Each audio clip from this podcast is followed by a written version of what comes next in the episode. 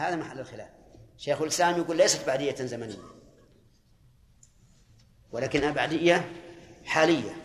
مثل ما تقول للإنسان إذا أساء إليك ما بعدها الحالة صداقة ولا مودة. أو إذا أحسن إليك يقول ما بعد هذا هذا هذا عداوة ولا نعم. كيف نصرف ان البعد هنا؟ بعدية زمنية أو حالية؟ نصرفها من القاعدة الشرعية العظيمة العظمى. التي أرسى من الجبل أن الشريعة لا يراعى فيها الناس لأشخاصهم أبدا. لأن الله عز وجل ليس بينه وبين أحد نسب حتى يراعي هذا لشخصه وهذا لشخصه. أحكام شرعية معلقة بعللها الشرعية.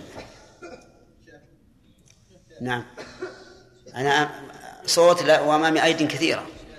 ها نعم أربعة أقوال في المسألة أيهن. نعم. ورجحت القول الآخر لشيخ الإسلام يعني الذي لم هو القول القول الرابع هو ظاهر كلام شيخ الإسلام في موضع من كلامه إنها الحاجة مطلقا. فهمت؟ فشيخ الإسلام له كلامان كلام أنها تكون بالحاجة التي مثل حاجة السالم. وكلام مطلق حاجة. لكن إجازته لمطلق الحاجة ما هو صحيح. لأن قضية الحمو واضحة. حاجة عظيمة ومع ذلك ما ما أشار إليها النبي صلى الله عليه وسلم.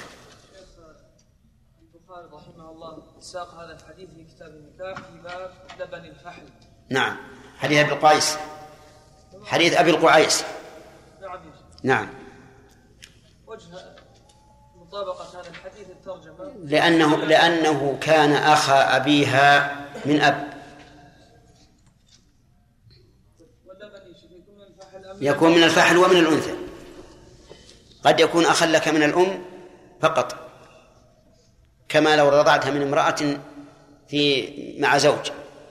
ثم طلقها وتزوجت آخر وأتت منه بولد فأنت أخ لهذا الولد من الأم. وقد يكون بالعكس. قد يكون بالعكس. تكون أخا له من الأب. نعم.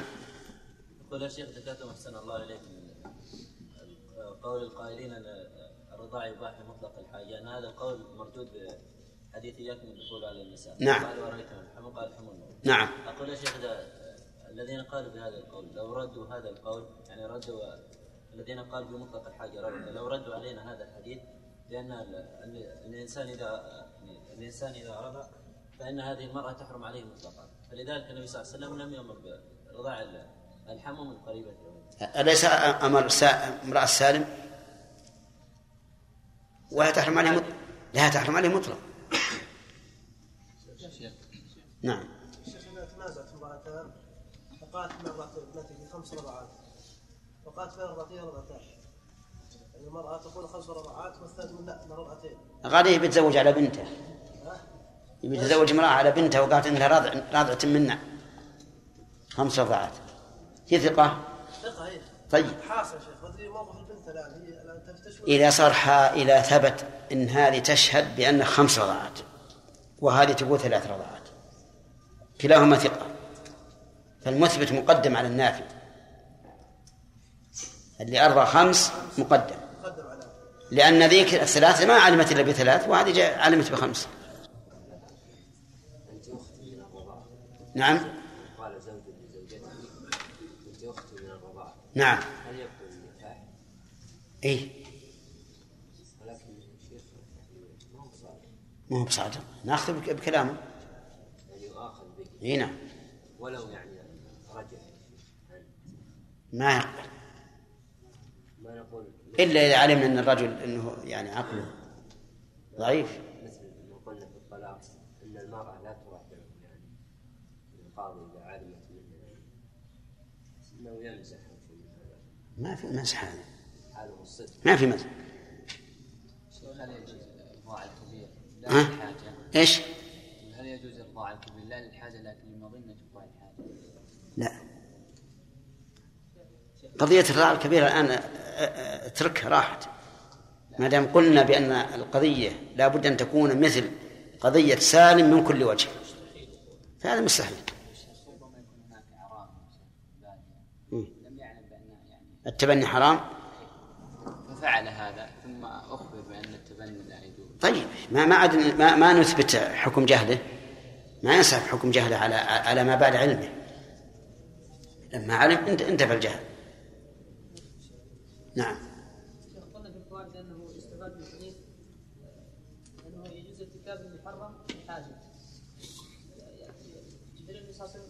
برضاعه ولا يجوز له أن يباشر ثديها.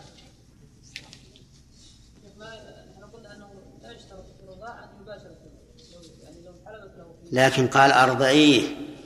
ما قال أسقيه لبنك. ما تنتقل. ما تنتقل. لأن الرضاعة إذا أطلق فهو مص الثدي لا شك فيه. نعم. الله عنك أهل العلم لهم نظره غير نظره نظره لغيره نعم لانهم يفرقون في المعنى أكثر من غيره نعم. لأن الرضاعه سهل لأن الحاجة غير غير اللي اللي- الطفل اللي الذي ما, ما يتغذى إلا على الماء نعم. الرضاع سالم لحاجة للتحريم نفس التحريم لا لا نفس التغذية. نعم. والرضاعه المحرم اللي بعده لا لا لا التغذية ليس للتحريم هذا هذا فيه فيه نظره يعني. لأن لأن الرضاع سالم غير معنى الرضاعه الصغير. إي نعم. أحيانا بارك الله فيك يكون ارضاع الصغير لهذا السبب لهذا الغرض لا للتغذيه تكون أمه ما شاء الله ثديها دلاوه ما ما, ما تنقص من اللبن. لبن كثير عظيم. لكن قالوا ارضعوا على يصرخ كل البنات عمه. هم هو يان بالدار جميع. خلوا يصرخوا لهم بمعنى هذا الشيخ ما يمكن آثمة لا ما هي آثمة ما هي بآثمة لكن بسبب شرعي. بسبب شرعي.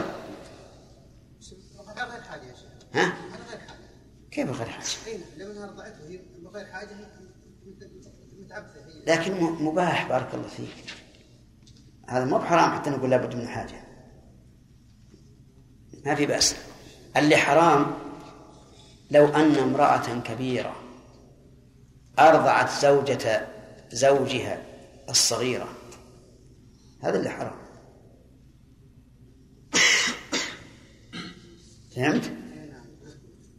وش الزوجة الكبيرة أرضعت زوجة زوجها الصغيرة. هي زوجة ك- كبيرة يعني من من 40 فوق واخذ صغيرها صغيرة ما ما بعد معطاها معطانيتها وهي صغيرة. أي لا نعم. ما هي نية زوجة. اي نعم. معقود معقود عليها. وهي مثلا النبي صلى الله عليه وسلم عقد على عائشة على ست سنوات. كم من هذه الصغيرة اللي عقد عليها؟ يمكن ترضع لو انها من 15 حتى اللي منها إذا كانت إذا كانت كبيرة الشيخ ما فيها شيء، أما إذا كانت في سن السنتين هنا يضر الرضاعة. والله. لا لا. دون دون السنتين. لأنها هي ترضعها علشان إيش؟ علشان تحرم عليه لأنها زوجة مدخولا بها.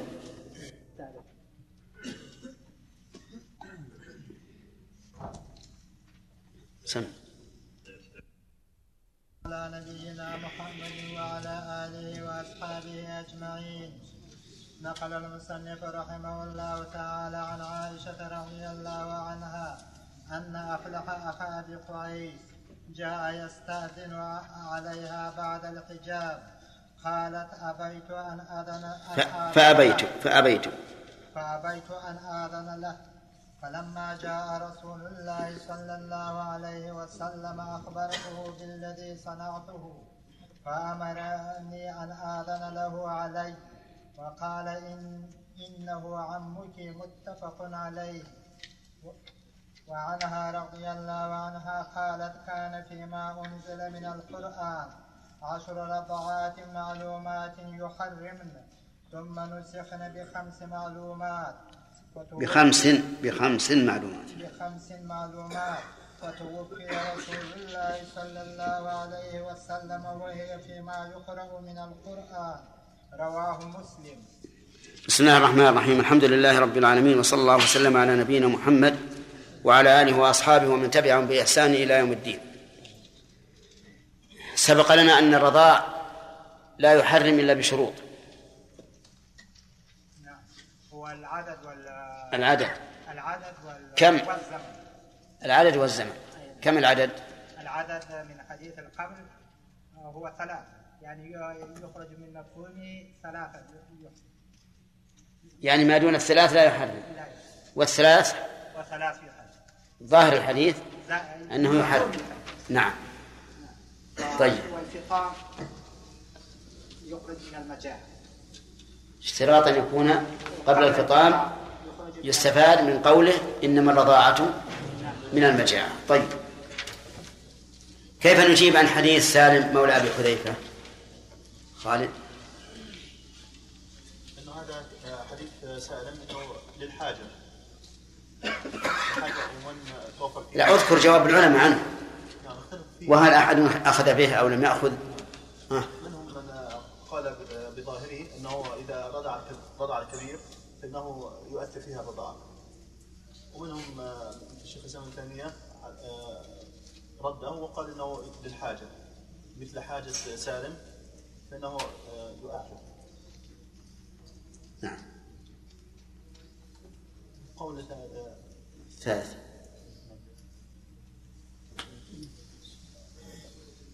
الشيخ قول شيخ الإسلام قال الحاجة في مثل الحال. إيه نعم. الثالث القول الثالث. الثالث قضية خاصة يعني خاصة بالإنسان. طيب لكن القول الثالث. القول الثالث عندنا نقول إنه الرضاع مؤثر في الكبر والصغر. وقول ثاني أنه يؤثر في الحاجة يؤثر الرضاع الكبير للحاجة. طيب والقول الثالث؟ يعني إن الرضاع الكبير لا يؤثر مطلقا. اذا الأقوال ثلاثة. أنه مؤثر مطلقا أنه لا يؤثر مطلقا أنه يؤثر عند الحاجة. ثم عند الحاجة مختلف فيها. طيب. الذين قالوا لا يؤثر الرضاع الكبير بماذا أجابوا عن حديث سالم؟ إن الرضاع الكبير لا أثر له. بماذا أجابوا عن حديث سالم؟ قالوا إن هذه عاده خاصة بسالم بحاله نعم. لا. ما هو بحالة. قالوا إنها خاصة بسالم. بسالم. بعينه. هذا واحد. أو أو قالوا بحاله لا أو قالوا أنه منسوخ. طيب هل هذه هذه الإجابة الصحيحة الأخير. دعوى النسخ والتخصيص تحتاج إلى دليل. تحتاج إلى دليل. النسخ له شرطين نعم. هو الشرط الأول هو عدم إمكان الجمع والثاني العلم من المتاخر نعم. أحسنت. والأصل عدم الخصوصية. الأصل عدم الخصوصية. طيب هل أحد جمع بينهما؟ بين حديث سالم والأحاديث الأخرى الدالة على أنه لا بد أن يكون في زمن المجاعة. نعم وش قال؟ ما كيف الجمع؟ آه، الجمع ان لا خالد. الذي جمع بين حديث سالم. إيه قالوا إن حديث سالم إنه ح- إنها آه، يرضع الكبير الذي كحال سالم. وإلا فلا. يعني جمعوا بينهما. فقالوا من كان مثل حال مثل سالم فرضعه مؤثر ومن لا ومن لا فلا. طيب أحسنت. هذا وهذا القول الراجح. أظن قرأنا حديث فلاح لكن ما كملناه. نعم؟ ما كملناه. طيب. وعنها أن أفلح عنها أي بسم الله الرحمن درس الليلة. وعنها أي عن عائشة رضي الله عنها أن أفلح أخا أبي القعيس جاء يستأذن عليها بعد الحجاب. يستأذن أي يطلب الإذن في الدخول بعد الحجاب أي بعد أن فرض الله الحجاب على أمهات المؤمنين. في قوله تعالى وإذا سألتموهن متاعا فاسألوهن من وراء حجاب. قالت فأبيت أن آذن له. أبت يحتمل أن إباءها هذا لجهلها بالحال أو لجهلها بالحكم. لجهلها بالحال يعني لم تعلم أن أفلح أخا لأبيها. أو لجهلها بالحكم لم تعلم أن الرضاع يحرم ما تحرمه الولادة. وأيا كانت أيا كان الاحتمالان فإنه يدل فإنها معذورة بمنعه. لأن الأصل عدم الحل حتى يوجد الدليل على الحل. فلما جاء رسول الله صلى الله عليه وآله وسلم أخبرته بالذي صنعته يعني قلت إنه استأذن علي وإني أبيت عليه فأمرني أن آذن له. أمرني. الأمر هنا ليس للاستحباب ولا للوجوب ولكنه للإباحة لأن إخبارها إياه. بما صنعت كأنها تستأذنه. والأمر بعد الاستئذان للإباحة وليس للوجوب ولا للاستحباب. كما لو قلت لشخص جئت إلى بيته أأدخل؟ قال نعم. أو قال ادخل. فهنا ليس أمرا. على سبيل الإلزام ولا على سبيل الاختيار ولكنه أمر أمر إباحة. فأمرني أن آذن له يعني بالدخول عليها وقال إنه عمك متفق عليه. هذا تعليل. تعليل الحكم. الحكم الإذن لها بالإذن له. والتعليل إنه عمك. عمك من النسب؟ لا ولكن من الرضاعة. يستفاد من هذا الحديث عدة فوائد. أولا أنه لا دخول على بيت أحد إلا باستئذان. لأن هذا هو عادة الصحابة. لقوله لقولها جاء يستأذن.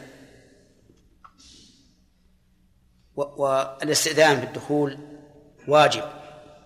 لقول الله تعالى يا أيها الذين آمنوا لا تدخلوا بيوتا غير بيوتكم حتى تستأنسوا وتسلموا على أهلها ذلكم خير لكم. إن كنتم تعلمون. وقول حتى تستأنسوا أخص من قول حتى تستأذنوا من وجه وأعم من وجه آخر.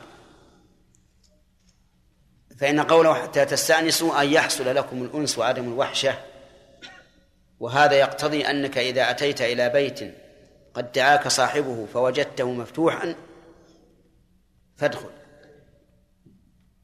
لأن دعوته إياك في هذا الزمن أو في هذا الوقت. وفتح الباب يدل على الإذن لكن دلالة حالية تستفاد من قوله حتى تستأنسوا. وأما فيها قراءة حتى تستأذنوا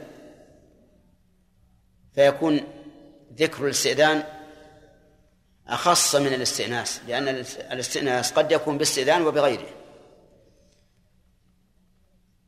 ومن فوائد هذا الحديث حزم عائشة رضي الله عنها وقوتها وعدم مبالاتها بما ترى أنه حق لأنها أبت أن تدخله ولم تستحي منه والله لا يستحي من الحق. ومن فوائد هذا الحديث حسن خلق الرسول عليه الصلاة والسلام مع أهله وتحدثه إليهم وإخبارهم بما صنعوا بعده على سبيل التبسط والأنس. وهكذا ينبغي للإنسان مع أهله أن يكون خيرا. قال النبي عليه الصلاة والسلام خيركم خيركم لأهله وأنا خيركم لأهلي. لا ينبغي للإنسان أن يكون عند أهله كالخشبة. لا يتكلم ولا يكلم ولا يكلم وإنما ينبغي أن يستأنس معهم. حتى لو فرض أنهم لم يتكلموا هيبة له أو لسبب من الأسباب فليفتحهم بالكلام. من أجل إدخال السرور عليهم والأنس. ومن فوائد هذا الحديث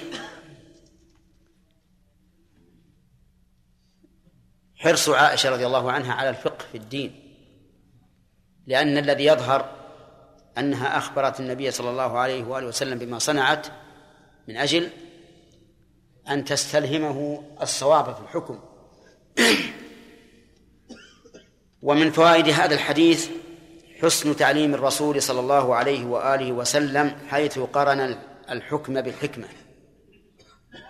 فقال آه، أمره أمرها أن تأذن له وقال إنه عمك.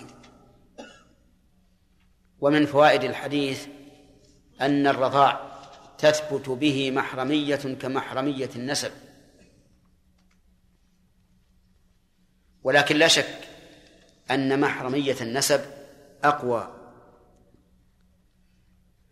وذلك لأن محرمة محرمية النسب فيها التحريم وفيها الشفقة والحنان والعطف والغيرة وهذا لا يوجد في الرضاع. فإن كل أحد يعرف الفرق بين الأخ من الرضاع والأخ من النسب والأب من الرضاع والأب من النسب. وبناء على ذلك أو يتفرع على هذه الفائدة أو على هذا الفرع من من الفائدة أننا لو لم نثق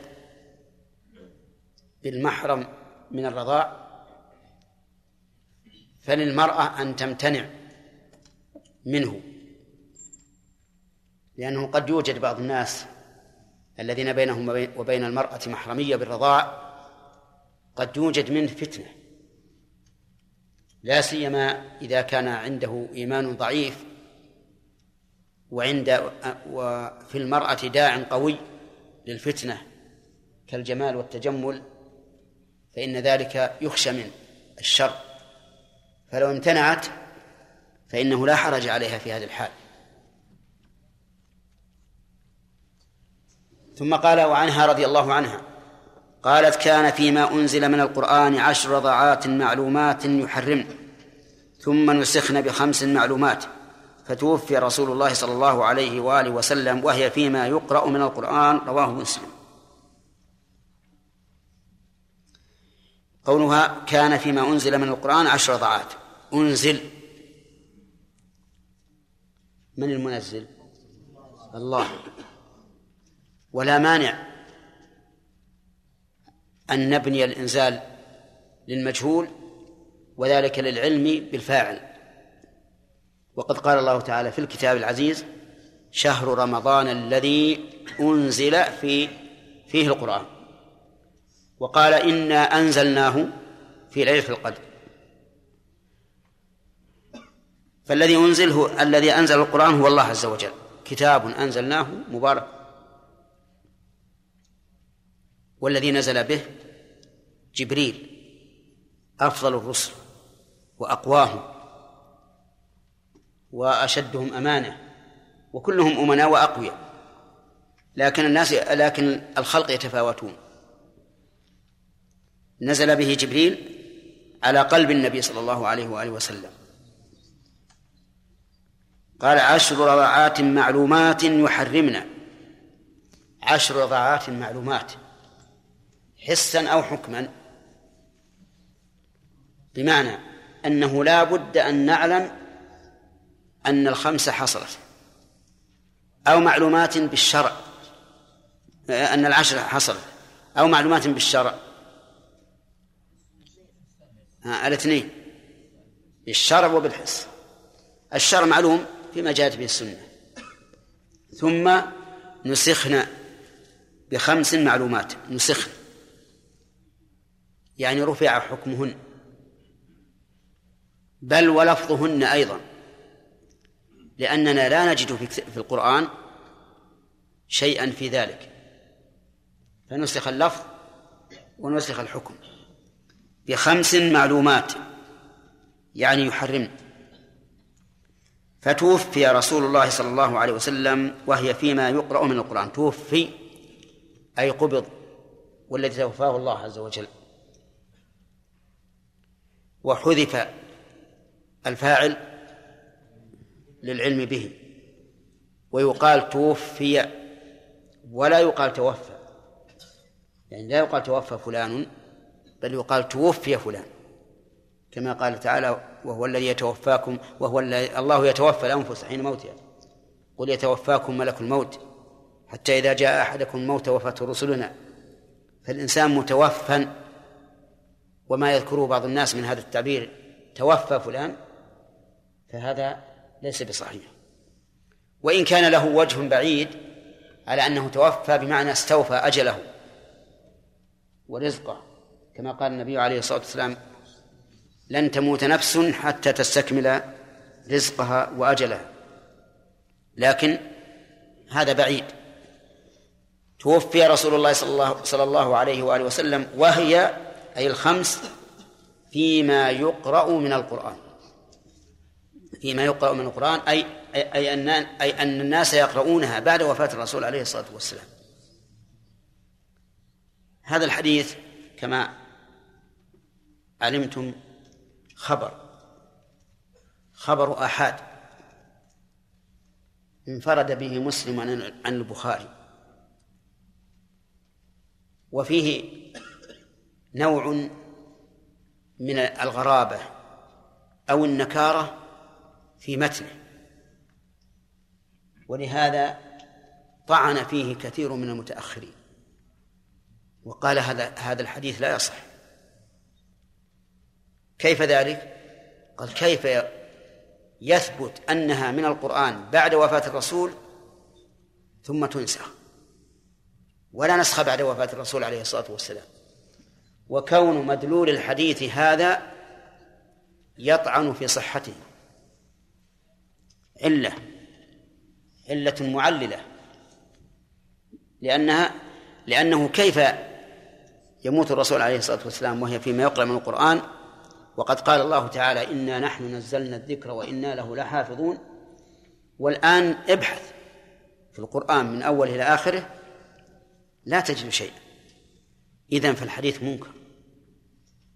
الحديث منكر. لأنه مخالف لما يعلم بالضرورة من الدين. القرآن محفوظ. وهذا الحديث مدلوله أن أن هذا الحكم باقي. وهي قراءتها في الكتاب العزيز حتى توفي الرسول عليه الصلاة والسلام. ولا شك أن هذا علة معللة مؤثرة ولكن جمهور العلماء أجابوا عنها. قالوا إن معنى قولها في وهي توفي وهي فيما يقرأ لأن الجملة وهي فيما يقرأ حال. إن أن النسخ كان متأخرا. أن النسخ كان متأخرا. نعم. ولم يعلم به كثير من الناس. فصاروا يقرؤون القرآن على أنها محكمة ثابتة فيه. ولم يعلموا بالنسخ. ثم بعد ذلك علم الناس وعند جمع المصحف في عهد أبي بكر ثم في عهد عثمان أزيلت لأنها منسوخة. منسوخة اللفظ.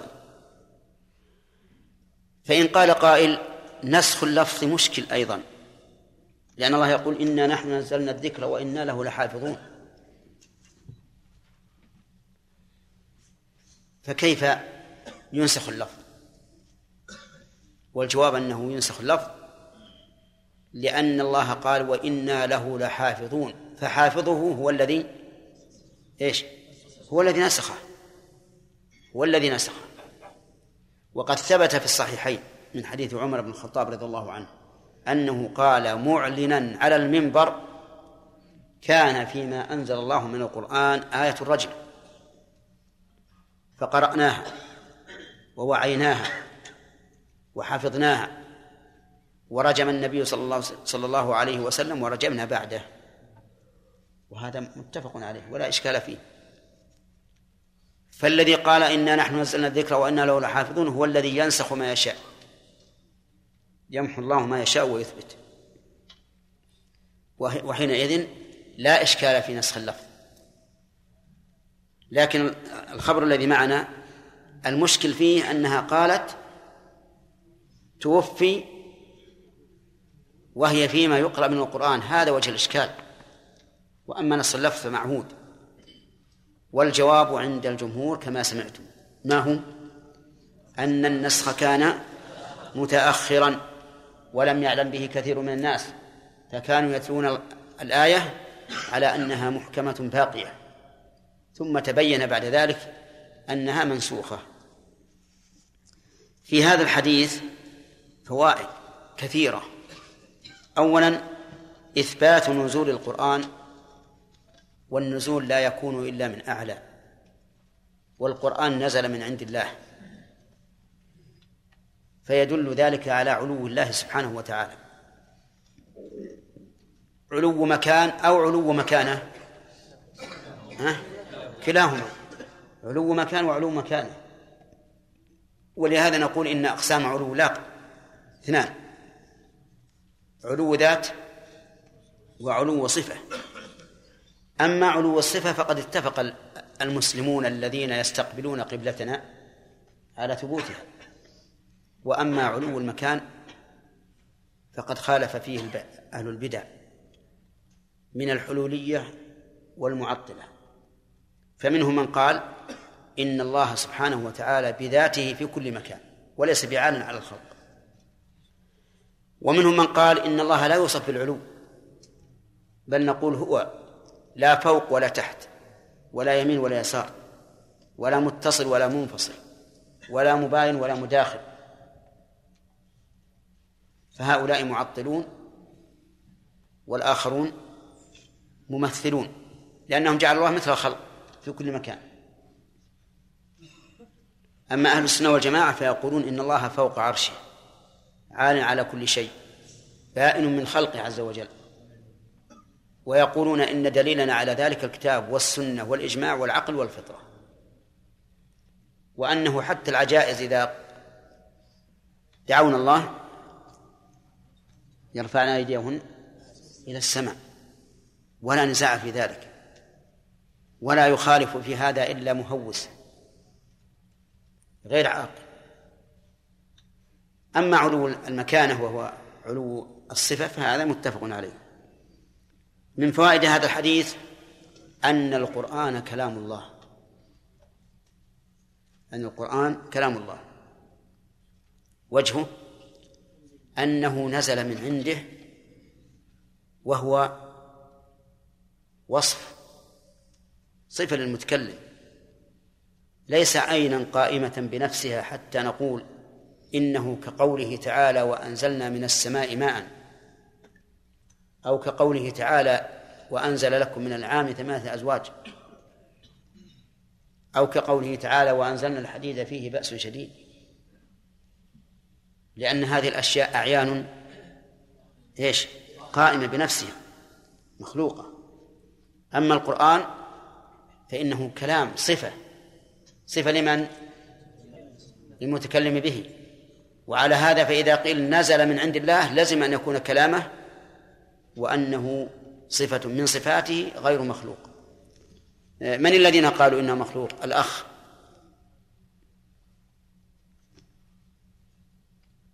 نزل رأسك شوي. ها. من؟ أين ذهبت؟ انتبه بارك الله فيك. طيب. الذين قالوا إنه مخلوق المعتزلة والجهمية ومحنهم مع أهل السنة كثيرة معروفة. نحن نقول إنه غير مخلوق لأنه وصف فالكلام ليس عينا قائمة بنفسها حتى يقال إنه مخلوق كالحديد والأنعام والمطر. من فوائد هذا الحديث إثبات النسخ. إثبات النسخ. والعلماء مجمعون على ثبوته من حيث الحقيقة والمعنى. لكنهم شد منهم من قال إنه لا نسخ في القرآن. كأبي مسلم الأصفهاني قال ليس في القرآن نسخ. وما جاء نسخا في القرآن فهو تخصيص. ولا يصح أن نسميه نسخا. لأن النسخ إبطال. النسخ إبطال. إبطال لأي الحكمين؟ الأول. والله عز وجل يقول لا يأتيه الباطل من بين يديه ولا من خلفه. فلا نسخ في القرآن. قالوا كيف؟ قال نعم. وهذا الذي ادعيتم أنه نسخ مثل قوله الآن خفف الله عنكم. وعلم أن فيكم ضعفا فإن يكن منكم مئة صابرة يغلب مئتين وإن يكن منكم ألف يغلب ألفين. هذا ليس بنسخ هذا تخصيص. وليس بنسخ قال كيف يكون تخصيص قال نعم لأن الحكم الأول ممتد إلى يوم القيامة. لو بقي. ممتد إلى يوم القيامة. فإذا نسخ فمعناه أننا خصصنا الزمن الذي بعد النسخ أخرجناه من الحكم العام الأول. فيكون هذا تخصيصا. واضح الآن؟ طيب. لكنه يقر بالمعنى. يقر أن الحكم قد يرفع بعد ثبوته. فنقول له السلام عليكم. يد أنا ما بسلم الآن.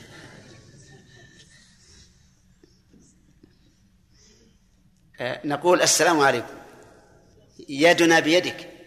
اتفقنا نحو نحن وإياك على على المعنى والحقيقة. أنت إن شئت تسميه تخصيصا ونحن نسميه نسخا. فالخلاف الآن في التسمية. الخلاف الآن في التسمية. ولذلك أجمع المسلمون على ثبوت النسخ من حيث المعنى والحكم. وإن اختلفوا في التسمية ما يضر. لكن الصحيح ثبوت النسخ. ثبوت النسخ وأننا نسميه نسخا. لأن الله قال في الكتاب ما ننسخ من آية أو ننسها نأتي بخير منها أو مثلها. وهذه صريحة. في أن النسخ جائز وإلا لم يكن للكلام فائدة. وأما قول أبي مسلم رحمه الله أو استدلاله بقوله لا يأتيه الباطل من بين يديه ولا من خلفه فنقول لا يأتيه ما يبطله ومعلوم أن النسخ ليس إبطال. ليس إبطالا لكنه انتقال من حكم إلى حكم حسب ما تقتضيه الحكمة والمصلحة كما سنبين إن شاء الله. طيب. وفي هذا الحديث من الفوائد أن النسخ يكون باللفظ والحكم ويكون باللفظ فقط دون الحكم.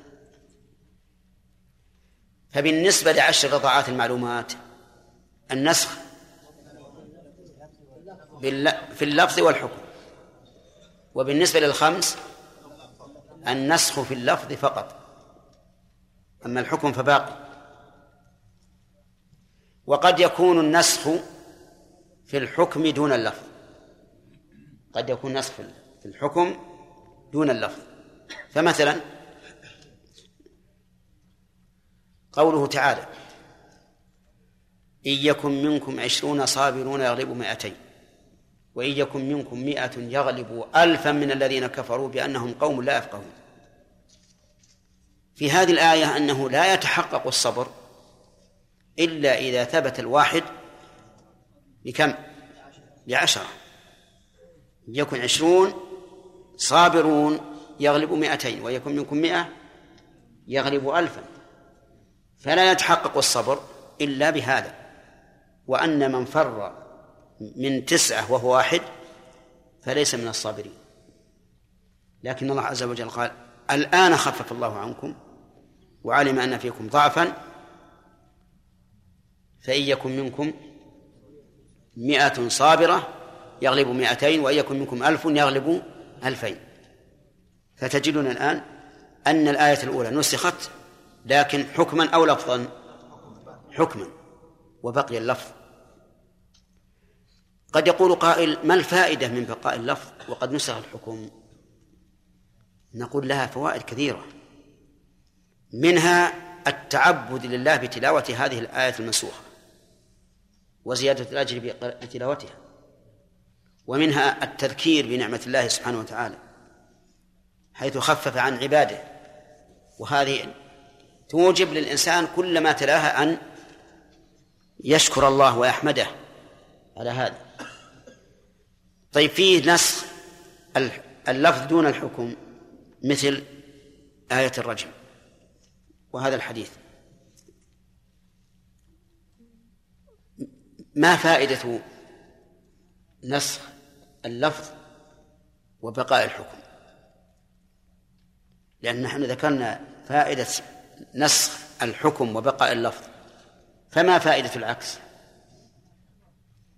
الفائدة التي هي من أهم ما يكون بيان فضل هذه الأمة وشدة امتثالها لأمر الله. ففي آية الرجم تحكم يحكم آخر الأمة بالرجم مع أنهم لا يجدون شيئا بين أيديهم في كتاب الله. واليهود رفعوا الحكم بالرجم مع أنه موجود في التوراة ليتبين فضيلة هذه الأمة. حيث إنها امتثلت لأمر لا تشاهده في كتابها لكن ورثته من سنة الرسول عليه الصلاة والسلام التي بينت أن هذه الآية منسوخة. طيب إذن آه، نثبت في هذا في هذا الحديث دليل على إثبات النص. وهنا تنبيه وهو أنكم ربما تجدون في عبارات السلف كلمة نسخ. يقول هذه الآية نسخت الآية.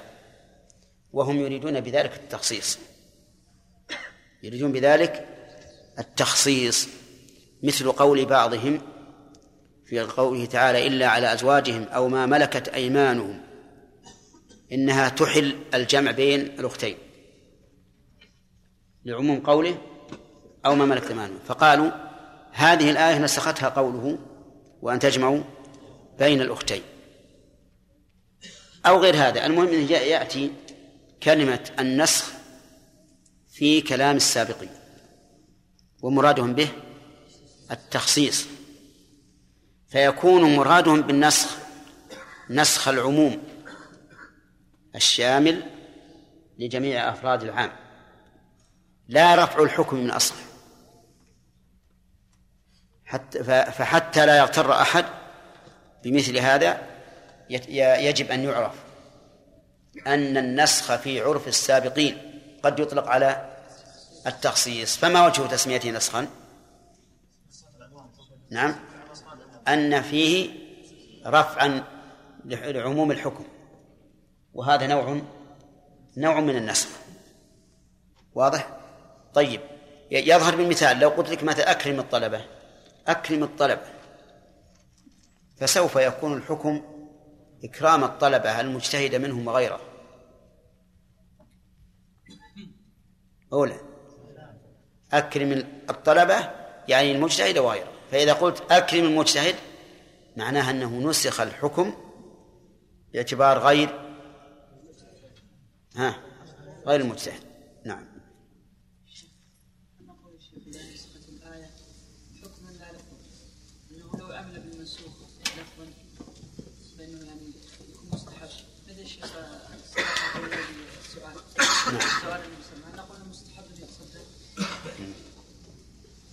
إيش تقولون؟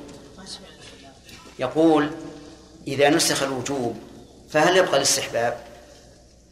كنسخ وجوب الصدقة بين يدي مناجاة الرسول صلى الله عليه وآله وسلم. ثم نسخ هذا الوجوب. هل نقول تستحب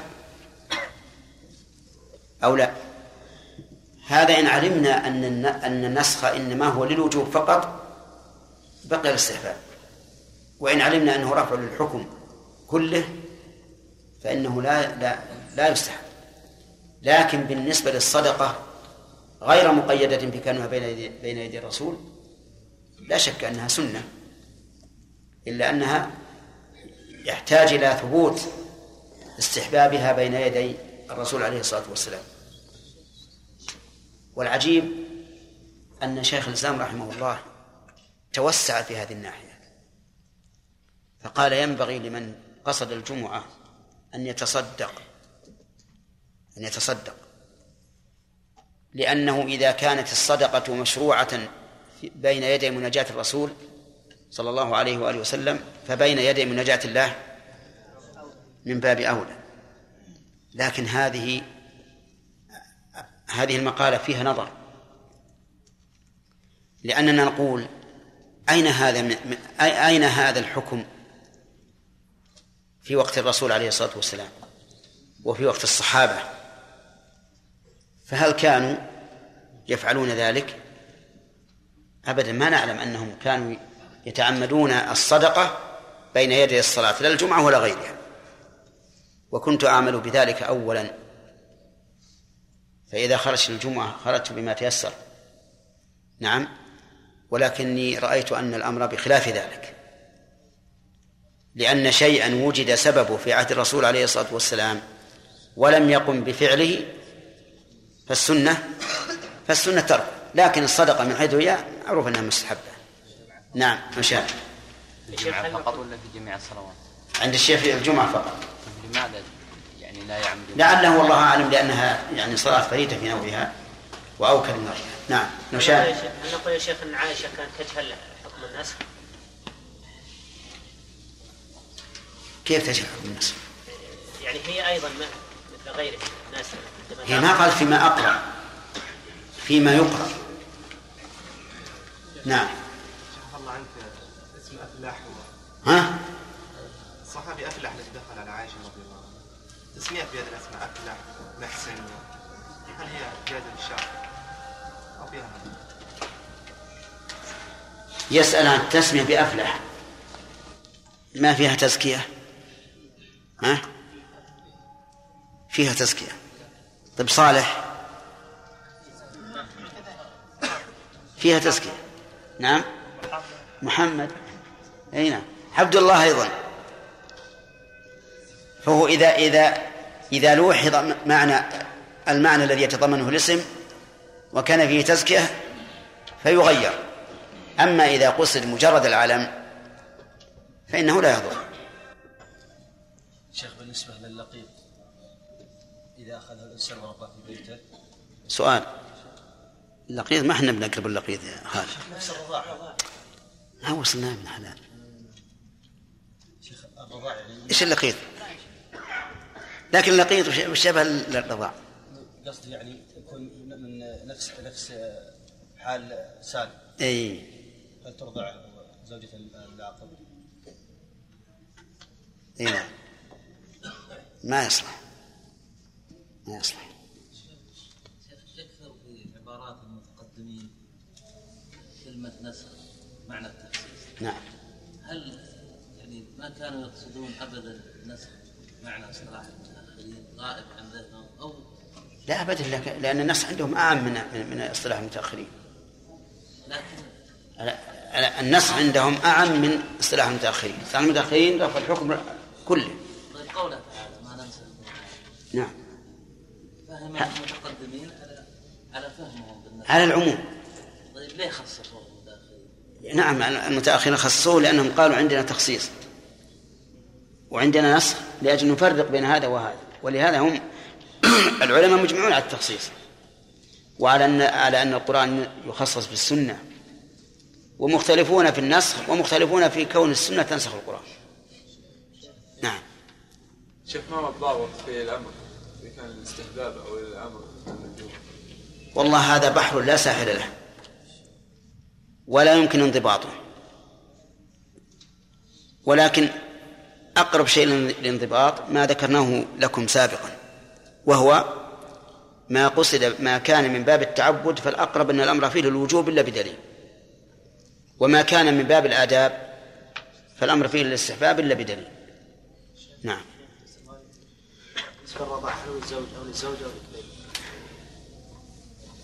أنا ما سمعت أن الزوج يرضع ولكن أنا الآن أسألك ما تقول فيما لو ارتضع صبي من رجل؟ هل يكون ابنه من الرضاع؟ أسألك الآن. صبي رضع من من رجل. خمس رضعات. كل يوم يجي يرضع مرة. إيش تقول؟ أسألك. هل يحرم أو لا يحرم؟ لكن لو وجد. يمكن بعض الرجال يكون عنده أثدى كبيرة شوي. ومع التحريك والمصمصة يدر. لا ليش؟ شرط من حمل؟ طيب نأتي بالمسألة الثانية امرأة بكر أرضعت طفلا. هل تكون أما له؟ خمس رضعات لماذا؟ ما ما هو الشرط؟ ما هو الدليل على أنه يشترط أن يكون تابا من حمل؟ كان. أنا أحكي لك عن شيء وقع.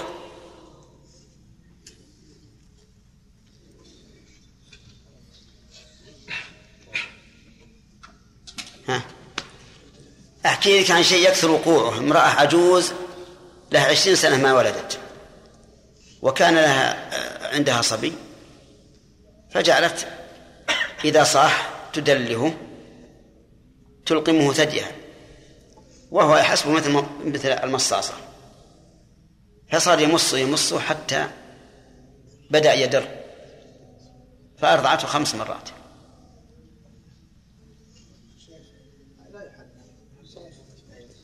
نعم.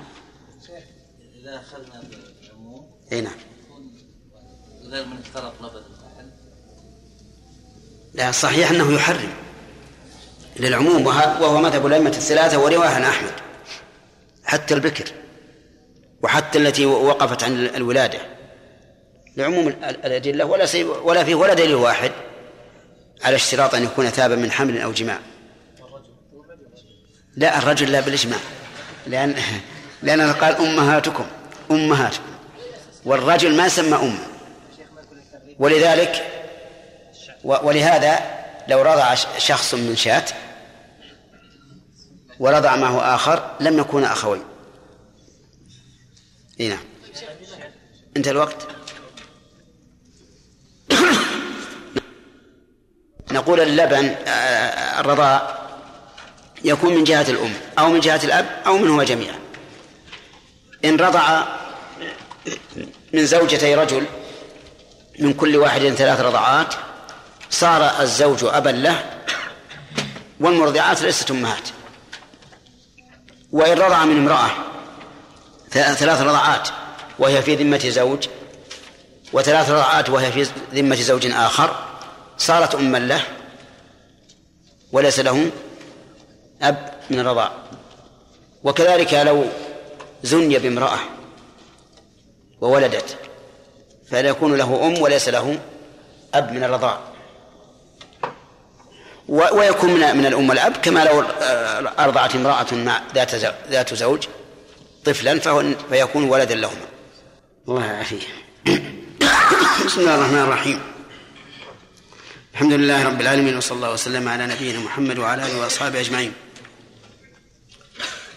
ما تقول فيما لو شككنا في عدد الرضاع إذا شككنا فالأصل هو الحل نرجع إلى الأصل حل الزواج يعني يلغى الشك. طيب ما الدليل؟ هذا الذي ذكرت التعليل لكن ما هو الدليل؟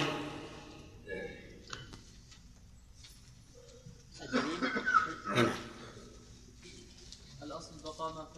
هذا تعليل. خالد بن خلف. قول النبي صلى الله قول في الحديث عشر رضعات معلومات فقال هنا معلومات. معلومات شرعا وحسا فكذلك خمس معلومات نسخنا بخمس معلومات. دل هذا على أنه مع الشك لا عبرة بذلك. محمد؟ الحديث يا شيخ الذي أخذه ابن العلماء القاعدة العامة. إذا قالوا لي مثلا في حديث أبي هريرة إذا وجد أحد في بطنه شيء فأشكل عليه خرج من شيء أم لا فلا يخرجن حتى يسمع صوتا يجد ريحا. إيه، هذا هذا دليل نأخذ بالع... بال... بالعقل يعني دليل عقلي. أو ناخذ بأفراد العموم لكن الحديث اللي معنا نص في الموضوع. خمس معلومات. طيب. أشكل على بعض العلماء قولها توفي وهو وهي فيما يقرأ من القرآن. فما هو الجواب على ذلك؟ كان متأخر ولم يعلمه كل الناس. نعم. كان النسخ متأخر. طيب. لو قال قائل هل تخفى السنة على بعض الناس؟ حكمة. أتأتينا بمثال؟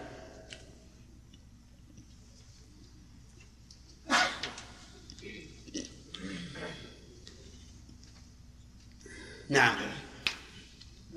لا لواحد وراء ارفع يدك أي هذا؟ الدليل أن أن عمر رضي الله عنه خرج بالصحابة فأوشكوا على دخول الشام. فكان فيها طاعون. فقالوا ندخل أو لا؟ فاستشارهم فلم يجد عندهم جوابا عن النبي صلى الله عليه وسلم. حتى جاء؟ حتى جاء عبد الرحمن بن عوف فأخبرهم أنه سمع من رسول الله صلى الله عليه وسلم قال إذا وجدتموه في بلد فلا تدخلوه سمعتم به. إذا سمعتم به سمعتم به في بلد لا تدخلوها وإذا كنتم فيها فلا تخرجون طيب. صح. هذا يدل على أن السنة قد تخفى على كثير من الناس. فيها أمثلة واجب طيب. هل في هل مرنا في الأحاديث ما يدل على ثبوت النسخ؟ نعم. أي نعم. نعم. قول عائشة رضي الله عنها عشر رضعات معلومات فنسخنا بخمس رضعات فهذه العشر كانت موجودة لكن نسخت بخمس. طيب. هل أحد خالف في ذلك؟ هل أحد خالف في النسخ؟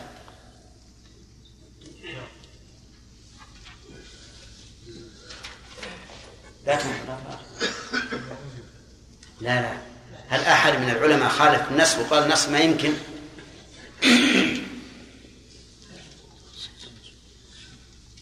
نعم قالوا أنه تخصيص وليس نسخا الذين ذهبوا إلى عدم النسخ في بعض الامر نعم. يحيى؟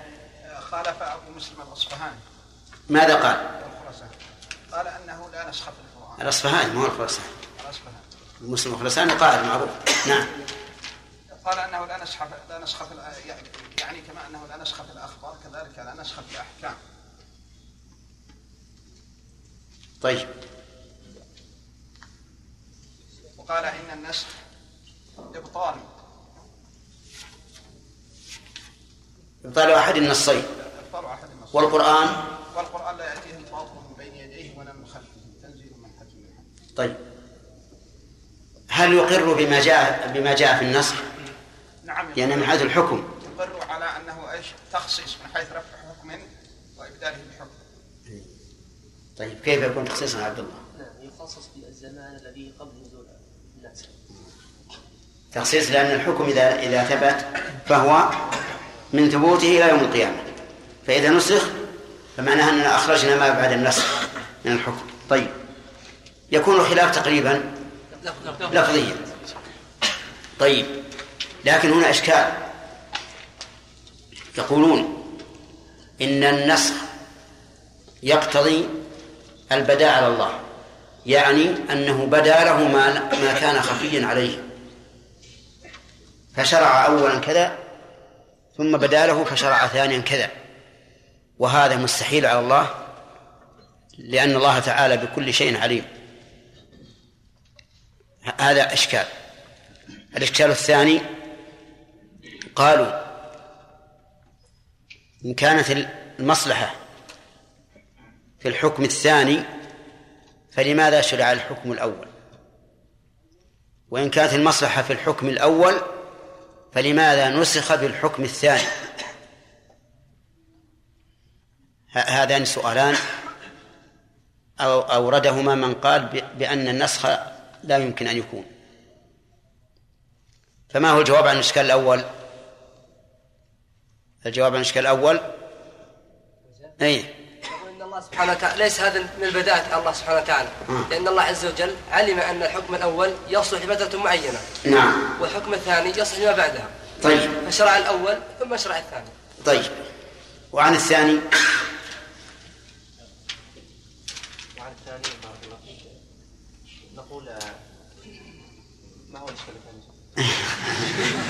طيب. يقول من حكمة التشريع أن الله عز وجل أراد أن يختبر الأمة التي ميزها ب- بانهم يعملون بالاحكام الغيبيه يعني لا لا. مو هذا.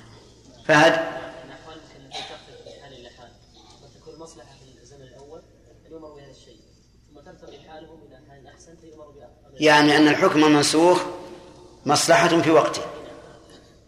والحكم الناسخ مصلحة في وقته ولا شك أن المصالح تتغير وتختلف باختلاف الأحوال والأزمان والأمم. طيب.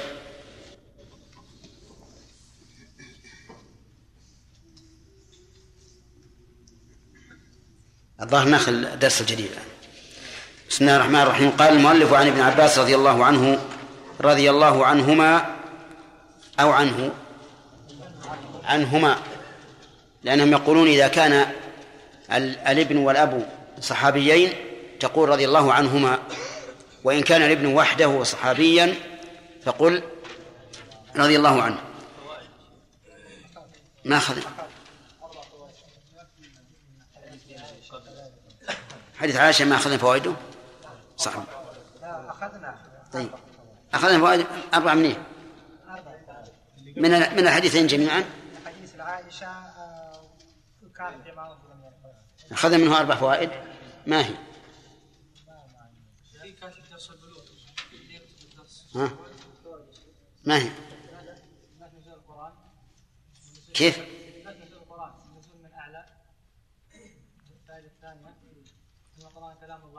أصبح النزول من أعلى. فيفيد علو الله. طيب الثاني أن القرآن كلام الله لأنه نزل من عنده ويصف المتكلم الثالثة إثبات النص واجمع العلماء على ثبوت النص إلا إثبات الشاذ طيب الرابعة النص يكون باللفظ والحكم وأحيانا يكون لفظا أحيانا يكون حكم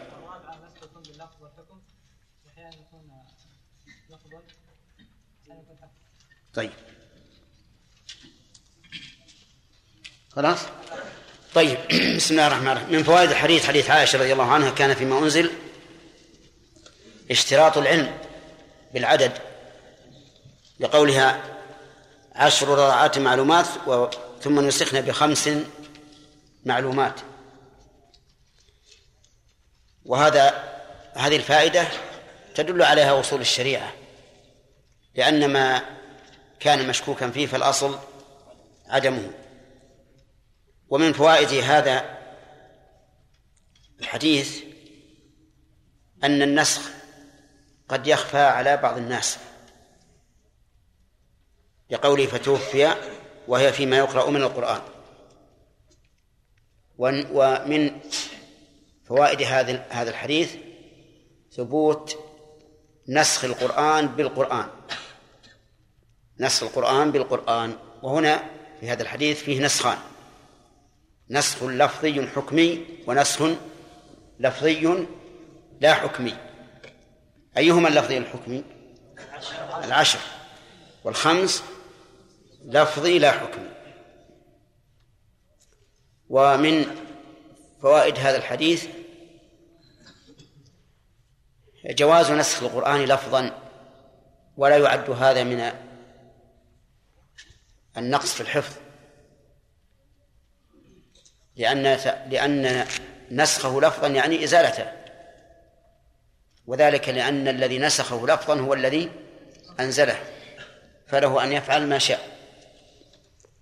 ثم قال عن ابن عباس رضي الله عنهما أن النبي صلى الله عليه وآله وسلم أريد على ابنة حمزة أريد أي أريد أن أي طلب منه أن يتزوجها. أريد عليها أي طلب منه أن يتزوجها. فقال إنها لا تحل لي. ثم علل مبين الحكم إنها ابنة أخي من الرضاعة.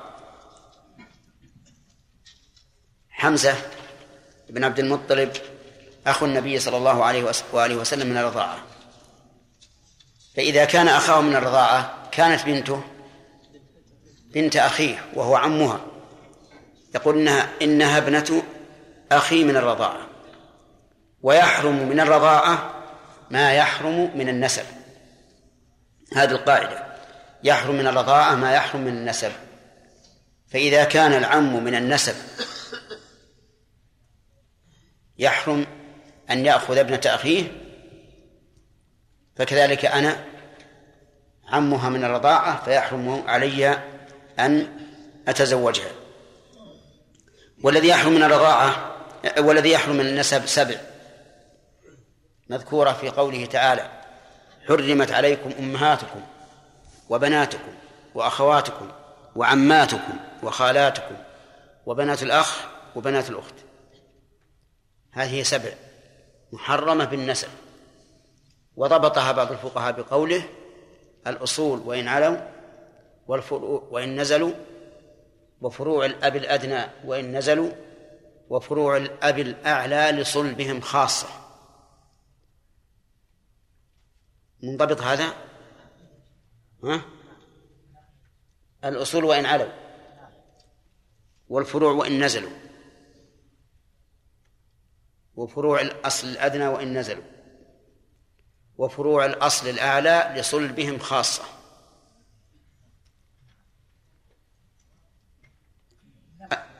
واضح. الأصول وإن علوا الأمهات والجدات وإن علوا. الفروع البنات وبنات الأبناء وإن نزلوا. فروع الأدنى الأصل الأدنى الإخوة وأبناؤهم وإن نزلوا. الأخوات وأبناؤهن وبنات الإخوة وإن نزلوا فروع الأصل الأعلى لصلبهم خاصة. الأعمام فقط. العمات دون فروعهن. وبنات الأعمام حرام أيضا. ليش؟ لأن قيدنا لصلبهم خاصة. طيب. فيحرم من الرضاع ما يحرم من النسب. فإذا كان المحرمات من النسب سبعا كان المحرمات من الرضاع سبعا. وفهم منه أن ما يحرم بغير النسب لا يحرم بالرضاع ما يحرم بغير النسب لا يحرم بالرضاع فأم الزوجة حرام على زوج ابنتها ولكن لا من أجل النسب. لأنه ليس بينها وبينه نسب. لأن النسب هو القرابة. وإذا لم يكن بينه وبينها نسب فلا تحريم. بنت الزوجة وهي الربيبة حرام على الزوج. بالنسب لا. النسب بينها وبين الواسط وبين الواسطة. لا بينها وبين من تعلق به التحريم.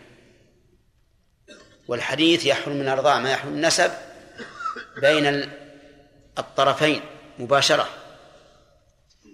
أما بواسطة فلا. ولهذا لو سئل السائل هل بنت زوجتك حرام عليك بالنسب؟ قال لا أبدا. ليس بيني وبينها نسب. هي من آل فلان وأنا من آل فلان. إذن مفهوم الحديث أنها لا تحرم. مفهوم الحديث أنها لا تحرم.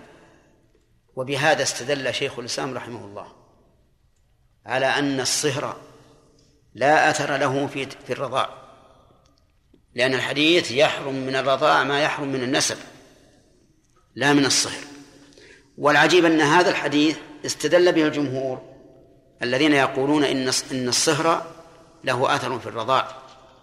وأن بنت الزوجة من الرضاع كبنتها من النسب وأن أم الزوجة من الرضاع كأمها من النسب.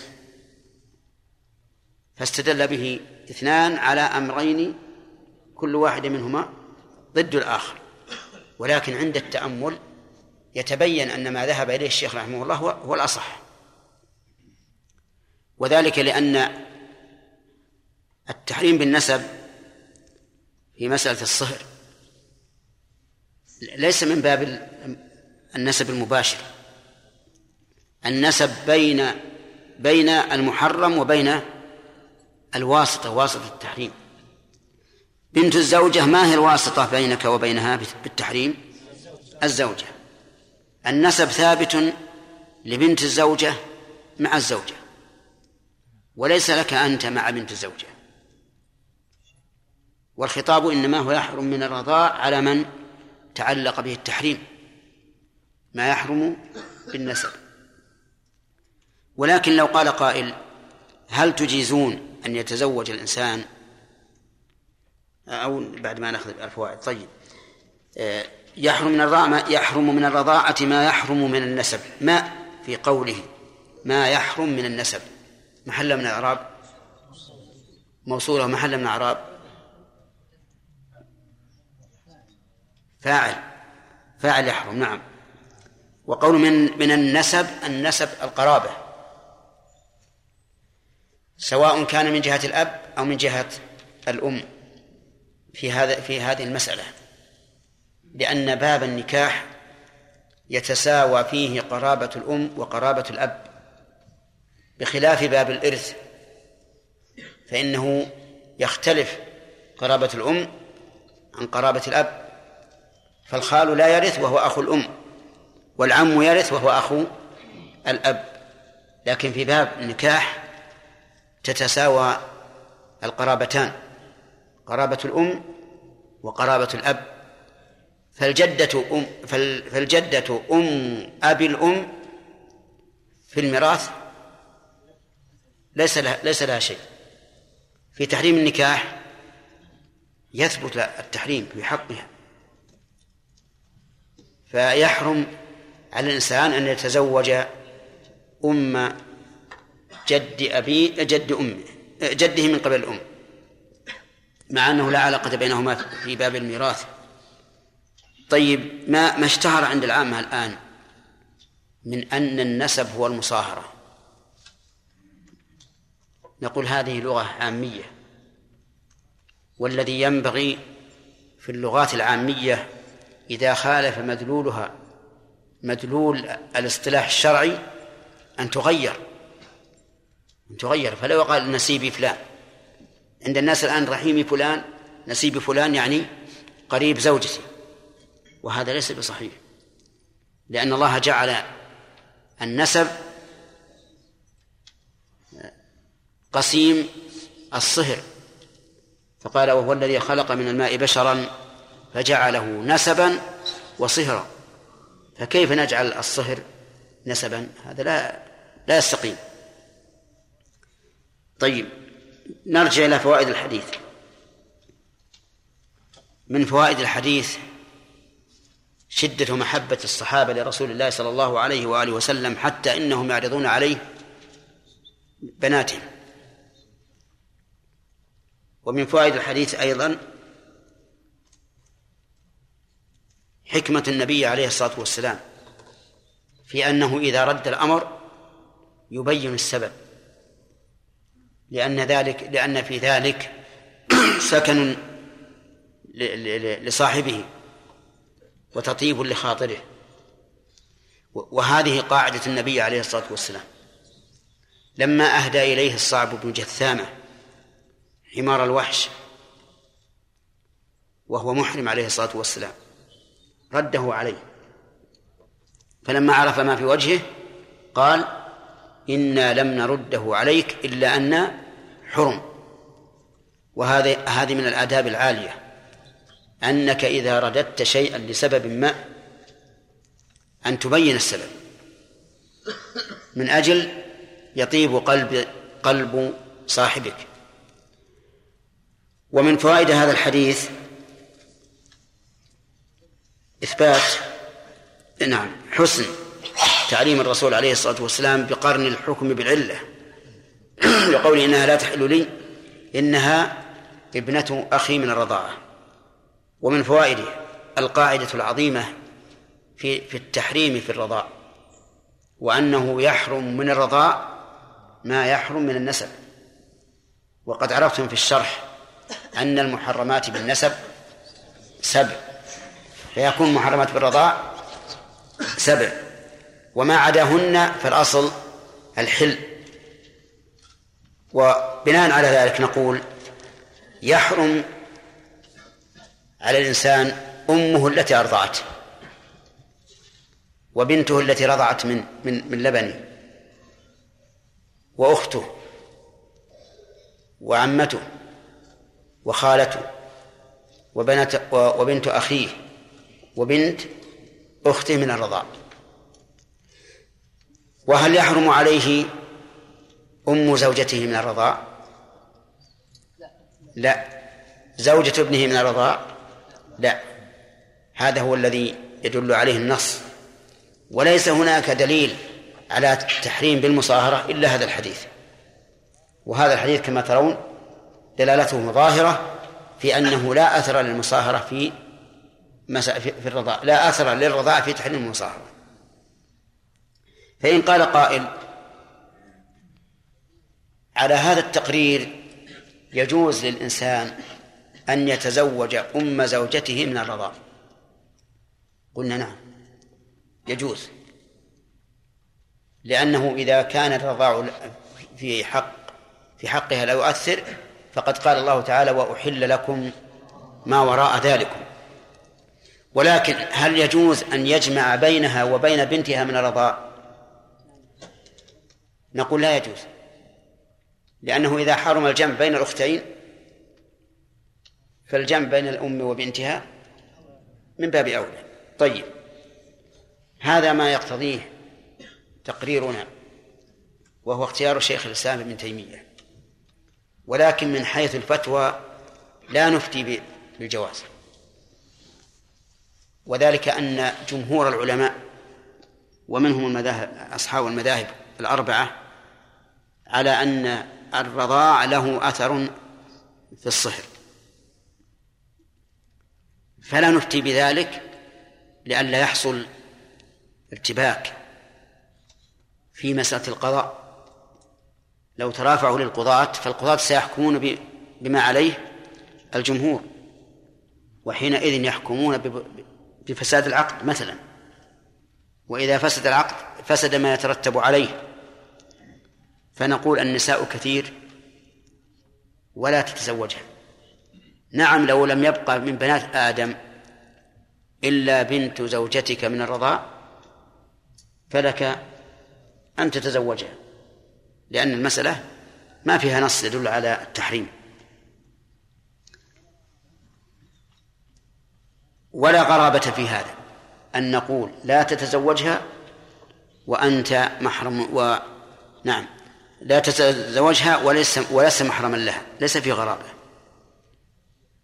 فإن قضية سودة بن زمعة مع الغلام الذي ادعاه سعد بن أبي وقاص وقال إنه أبن أخي عتبة وعارضه فيه عبد بن زمعة قد حكم به النبي صلى الله عليه وآله وسلم لعبد بن زمعة ومع ذلك قال لسودة وهي أخته قال لها احتجبي منه يا سودة لأنه رأى شبها بينا بعتبة بن أبي وقاص. فجمع النبي عليه الصلاة والسلام في هذا الحكم بين بين الاحتياط وإثبات الحكم. ومن فوائد هذا الحديث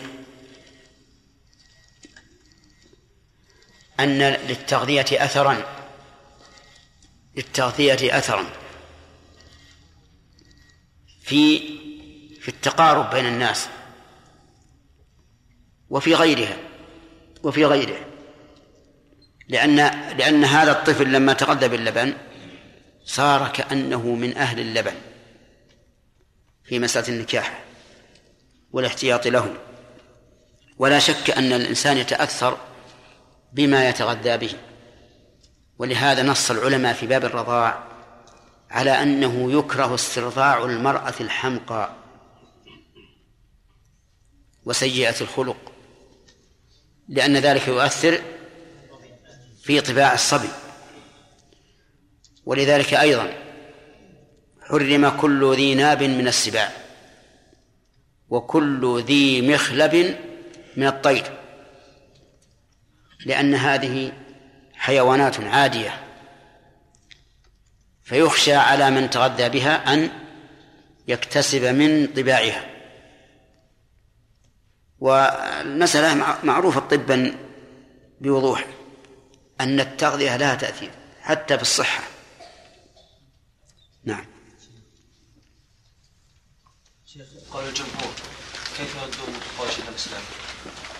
الله عز وجل يقول حرمت عليكم أمهاتكم.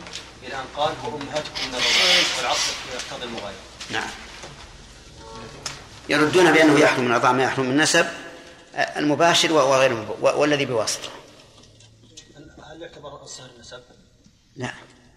كيف يعتبر؟ هذا هذا هو. أنا أرى لو لو تراجع كلام ابن القيم رحمه الله في الزاد تكلم عليها بكلام لا يوجد في غيره. نعم. إذا قال قائل يخرج من هذا الحديث يحرم من الرضا ما يحرم من النسب أن يحرم إخوة مرضع إخوة إيش؟ إخوة مرضع المرضع. لا مرضع هو وزوجة يعني امرأة.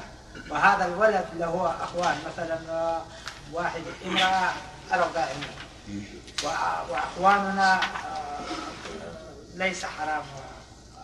يعني إخوة المرتضع. إيه. طيب. نقول هذا غير صحيح. الآن إخوانك أنت رضعت من امرأة اسمها فاطمة. فأنت ولدها نعم. كذا؟ نعم. تحرم عليك فاطمة. إيه. ولا لا؟ نعم. طيب. إخوانك ما صلتهم بها؟ أخواننا ما إخوانك أنت. يقول ما يحرم من النسب إذا كان هذا حرام عليه. لكن أنت أنت بينك وبين إخوانك نسب لا شك. لكن هل بينهم وبين التي أرضعتك؟ ليس لا هي أمهم لا. ولا أختهم ولا عمتهم؟ ما ما, بين هذا. فالحديث محكم. وما وهذا كما يحرم أمي على أخواني. أمي من النسب. أمي من النسب على أخواني. وهذا أمي من الرضاع. وإذا كان أمي من النسب وأمي من الرضاعة كأمي من النسب. نعم. فيحرم. طيب. أمك من النسب. ما يخالف. إن كانت أم إخوانك إن كانت أم إخوانك نعم. فهي حرام عليك. من جهة النسب حرام عليه من جهة النسب أمهم وإن كانت ليست أمهم بل هي زوجة أبيهم فهي حرام من جهة الصهر آباؤكم أي نعم واضح؟ واضح. أي. امرأة لبنها يعني ما رضعتان بس يعني لو أرضع رضعتين طفل ما كفوه الرضعتان ثم أتينا مثلا اللبن فزدناه ثلثي ماء خمس معلومات خمس وش تقولون؟ لا لا يحرم. اللبن المشوب إن خرج عن كونه لبنا فإنه لا يجزي ليس, بشيء. ها؟ خلنا وإن لم يخرج فلا يضر إذا خلط لا يضر. حتى لو فرض هذا الذي يك- يكفي لرضعتين مشبعتين وزعناه على خمس. ثبت التحريم. يا شيخ ضابط الرضع؟ هل هو أن يرضع بنفس واحد؟ أو حتى حتى يروى؟ الذي نرى أن ضابط الرضعة أن أن يكون بين الرضعتين مدة. نفس يعني. لا مدة ما نفس. لو ينفس عشر مرات وهو ما زال في حجر المرأة فهي واحدة. لكن مثلا لكن مثلا وضعته بالأرض وراحت تقضي الشغل ثم رجعت هذه هذه رضعة ثانية. نعم. إذا قال قائل يعني اتفق العلماء على نسخ عشر رضاعات وكذلك إيش اتفق؟ على أن رضاعة العشرة يدخل ما اتفقوا يعني لا ما اتفقوا في من يرى أنه لابد من عشر رضعات يعني على قول الذين يقولون. اي ما. لا على قول و- وكذلك الذين يقولون بذلك اتفقوا على أن خمس منسوخ لفظا دون أسماء. ما هو دليل أنه الحكم باقي والنسخة عائشة تقول فنسخنا بخمس معلومات. نسخنا العشر بخمس معلومات. وبقيت الخمس فيما يتلى من القرآن. واضح. كيف يعني؟ إذا هذا دليل أنه مو الأول عشر نسخ إلى خمس؟ الخمس ما ذكرت أنها غيرت. أن خمس ما ما نسخت. ما نسخت. حكما لم تنسخ. كذلك لفظا. لا نسخت. ما هي موجودة الآن؟ هي موجودة في القرآن؟ فقال كذلك نسخ يعني نسخت. إيش نسخ؟ يعني إذا قال الجانب المقابل هي نسخت. نسخت. لفظا لا حكما ويحتمل هذا؟ لا ما يحتمل بل يعني هي قالت فتوفي وهي فيما يقرأ من القرآن. نعم. نسب بين الزو... آه، بين بنت الزوجة وب... وبين آه، زوجة أمي. كيف؟ نحن قلنا أن الله سبحانه وتعالى جعل القرابة, القرابة أو جعل الحرم شيئين. الأول شيئان. الأول آه، الصهر. لا شيئين أصح لأن جعل تنصح شيئين أصح. آه. اللي يحرم الشيخ آه، يعني القرابة قرابة نسب وصل ثم شرحتم قرابة الزوجة ال- بنت بنت الزوجة. قلتم النسب ما اتضح لي إيش معنى النسب الناس عندنا في لغتنا حنا نحن في لغتنا العامية يقولون نسيبي وبينه وبينه نسب يعني مصاهرة عرفت فنقول لا ينبغي أن- أن نسمي المصاهرة نسبا لأن الله تعالى جعل النسب للقرابة وجعل الصهر للزوجية. يا شيخ بس انت قلت ان بين بنت الزوجة إيه. تحرم على الزوج يعني على زوج امه صحيح لماذا يا شيخ تحرم؟ تع- بالمصاهرة بالمصاهرة نعم وقلتم فرقتم بين بنت الزوجة من الرضاعة وبنت الزوجة من ال- بالولادة. بنتها بالولادة وبنتها بالرضاعة. فرق إي نعم. نقول له بنت الزوجة حرام على الزوج بماذا؟ بالمصاهرة والحديث يحرم من الرضاعة ما يحرم؟ من النسب. والنسب هو المصاهرة أو غيره؟ لا غير غيره. إذن بنت الزوجة من الرضاع لا تحرم. لأن بنتها بالولادة حرام بالمصاهرة لا بالنسب والحديث يحرم من الرضاع ما يحرم من النسب واضح؟